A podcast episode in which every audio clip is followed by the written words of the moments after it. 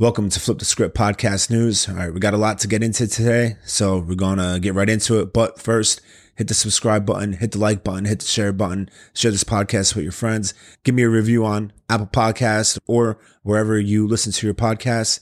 Give me that five star review. Let's get into it. All right, let's see. We got a, there was a military coup in Guinea.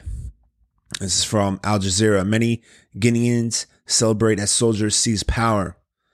Mutinying soldiers in the West African nation of Guinea detained President Alpha Conde after hours of heavy gunfire rang out near the presidential palace in Conakry. Hundreds of people celebrated on the streets with members of Guinea's armed forces after Conde's arrest. The coup makers announced on state television on Sunday the government had been disavowed. They also announced plans to replace Guinea's governors with regional military commanders. The country's borders were closed and its constitution declared invalid in the announcement read by Army Colonel Mamadi. The duty of a soldier is to save the country, he said. A video emerged showing the 83 year old Conde looking tired and disheveled in military custody. Conde, in power for more than a decade, had seen his popularity plummet since he saw a third term last year, saying term limits did not apply to him. All right, so that's an interesting thing. We will be keeping an eye on that. Let's see. Taliban said that it took over the last part of Afghanistan that was given it resistance in Panjshir. I apologize if I'm saying that word wrong. But for the residents of that area, they have some concerns. This is also from Al Jazeera, growing concerns for Panjshir residents as Taliban claimed victory. Kabul, Afghanistan. For the last three weeks, Ahmed Massoud, the son of the late anti-Taliban leader Ahmed Shah Massoud, has been leading the armed resistance against the Taliban rule in Panjshir, the only province to evade the Taliban's rapid takeover of Afghanistan last month. The 32-year-old, who was trained at the British Military Academy in Sandhurst, is following in his father's footsteps. The elder Massoud also led an armed resistance against the Taliban rule in the 1990s. But whereas the father's resistance was able to relay constant updates in several languages, Ahmed's National Resistance Front has faced great difficulty in sending out information from the northern province since the Taliban cut off phone and internet access last week. The viral media blackout has led to an imbalance of information from the front lines of the battle against Taliban in Panjshir. In recent days, Panjshirs in Kabul and abroad have faced great difficulty in getting updates from their families back home. One Panjshir civilian in his tweets who did not want to reveal his identity for safety reasons told Al Jazeera by telephone that the situation in the province was dire and troubling for the 130,000 people trapped there. He said that Panjshir is currently facing a massive shortage in basic necessities. For the last week, the Taliban have blocked the road from Kabul to Panjshir, which makes it nearly impossible for goods to get into the valley. Whatever food people had in their homes, that's what they've been eating for weeks. Now the stores, bazaars are all empty, he said. The young man, who like thousands of others fled from districts in the heart of the province of the mountainous areas of the Taliban forces, advanced in recent days. Medical facilities in Panjshir have also experienced shortages.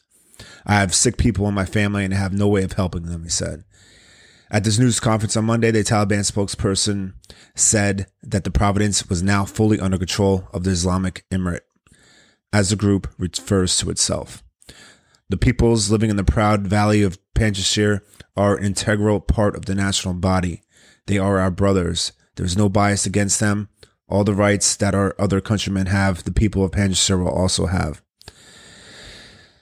All right, so this is uh, imagine put yourself in that situation. Let's say you're living in whatever state. Let's say you're in let's say you live in Maine United States was taken over, and Maine is the last resistance, the last part of the country where there is no enemy forces occupying that area. And then they take over. And now they're having their will taken out on you as you feel that you're a free man, you're a free individual, and you want to live the way you want to live. And this terrorist organization comes in and takes over. It's a bad situation to be in. Let's see. Hundreds await the clearance to leave Afghanistan's Mazar airport. The U.S. President Joe Biden's administration is facing mounting pressure amid reports that several hundred people, including Americans, have been prevented for a week from flying out of the airport in northern Afghanistan. Marina LeGree, The founder and executive director of a small U.S. non governmental organization active in Afghanistan said on Monday that some 600 to 1,300 people, including girls from her group, have been waiting near the Mazar e Sharif airport for as long as a week and amid confusion involving the Taliban and U.S. officials. The number is understood to include 19 Americans, though none are with LeGree's group. Those waiting are being housed in various places in the city, she said. It's been seven days and nothing's moving, LeGree told AFP, adding that six charter planes were waiting at the airport to evacuate what some officials are calling the NGO group. The Taliban are simply not letting anyone move. Her Virginia based organization, which trains Afghan girls in leadership through physical activities like mountain climbing, is trying to evacuate a small group of girls and young women, all ages 16 to 23, and a few family members. All are Hazara, an ethnic minority in Afghanistan that faced severe repression when the Taliban controlled the country from 1996 to 2001. She told U.S. broadcaster MSNBC on Monday that some of her group had been called to go into Kabul airport last week, where they were on plane manifests, but were not able to get in during the chaotic U.S. airlift. Some are really confused as to why they're still sitting in Mazar e Sharif. We're not privy to the overall picture. I'm not sure if it's purely about money and what exactly is at stake here. But what we do know is we have women at risk and they can't go back. We've got to go. LeGree, who has worked in Afghanistan since 2005 for aid groups and U.S. agencies, expressed frustration with the role of the U.S. State Department in clearing its flights. The group's departure had seemed imminent until a few days ago when planning suddenly stopped. Uh, the State Department spokesperson on Monday said that while the U.S. is committed to helping Americans and at risk Afghans leave, its resources in Afghanistan are seriously limited. We do not have personnel on the ground. We do not have air assets in the country. We do not control the airspace, whether over Afghanistan or anywhere else in the region the spokesperson told AFP. We've given these constraints. We do not have a reliable means to confirm the basic details of charter flights, including who may be organizing them, the number of U.S. citizens and other minority groups on board, the accuracy of the manifest. We will hold the Taliban to its pledge to let people freely part Afghanistan. Satellite images from the airport from September 3rd show six aeroplanes on the runway and other outside terminal buildings. Uh, the Biden, uh, Biden's Republican opposition has seized on the situation. Uh, Republicans pounce. uh, Dan Bongino says all the time. And anytime that there's something that the Democrats do, it's not about what the Democrats did. It's always the Republicans' response to it. And it's always the Republicans pounce or Republicans seize on the situation. Let's continue. It says, which come at the time when his popularity has fallen sharply amid concerns about the Afghanistan evacuation, the mid-year surge, and the mid-year surge in COVID-19 cases. Michael McCaul, the top Republican on the House Foreign Affairs Committee, suggested Sunday that Taliban was holding the group as part of uh, pressure negotiations with Washington.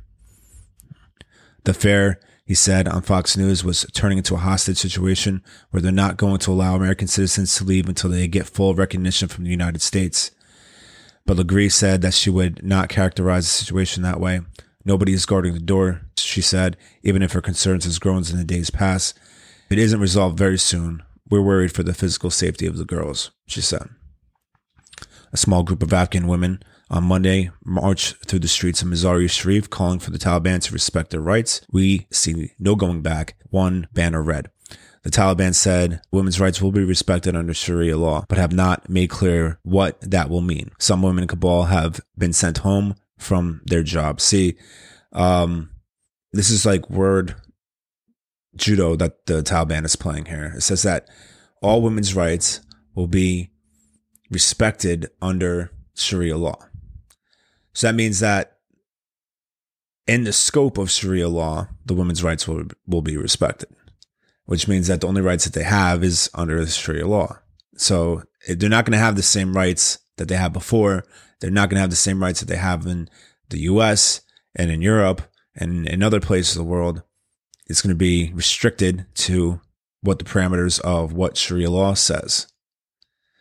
So and to our standards, their standards in the West, they have no rights. But the Taliban says they have rights under Sharia law. So it means that only in that parameter is where they're going to have their rights. It is imperative for the State Department now to do everything in its power to facilitate these planes' safe arrival at our airbase in Doha, where they're cleared to land, he added. All right. So let's continue.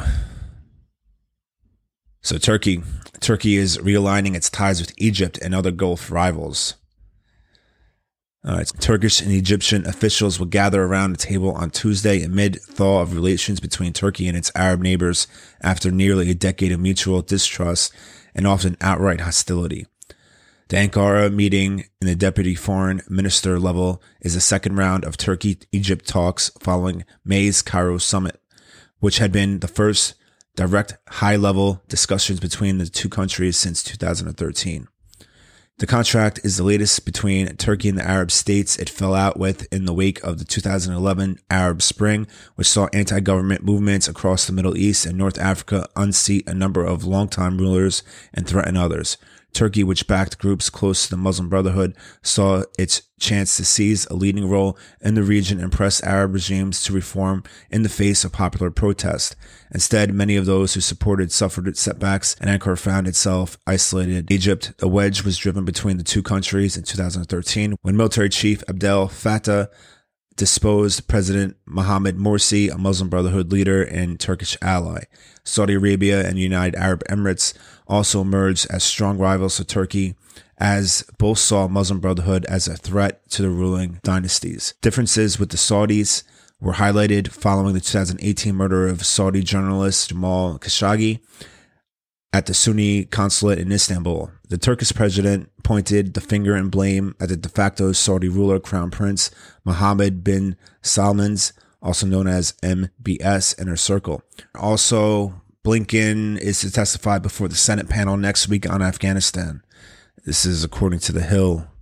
Blinken will appear before the Senate Foreign Relations Committee on Tuesday, September 14th to testify about the administration's withdrawal from Afghanistan. It is the first scheduled public hearing with the administration officials since late last month, when Blinken administration was caught off guard by the rapid collapse of the Afghan government and in the advance of the Taliban into Kabul. Senate Foreign Relations Committee hearing is set to be on the examining the U.S.'s withdrawal from Afghanistan. Blinken is the only witness currently listed for the hearing, and a spokesperson for the Senate Foreign Relations Committee Chairman Robert Menendez didn't immediately respond to questions about potential testimony from additional administration officials. The hearing likely marks the start of what is expected to be a lengthy public grueling in administration officials and Congress amid a slew of unanswered questions about Biden's exit plan in Afghanistan, including how the White House was caught off guard with the swift collapse of the US backed government and how to get remaining Americans and Afghan allies out of the country. So it's not hard, folks. It's not hard to understand it's not hard to see that this was done intentionally by the administration for whatever reason. They allowed the Taliban to take control. They knew it was going to happen. They did it anyway. I don't know if they were trying to cause a crisis. I don't know if they were going to try to blame the former administration, have this thing totally collapse and try to blame Trump. And That didn't work out. So I don't really know what their motives were. I really hope it wasn't senator motives. But when the writing's on the wall, nothing else makes sense. Malfeasance is the only thing that sometimes makes sense.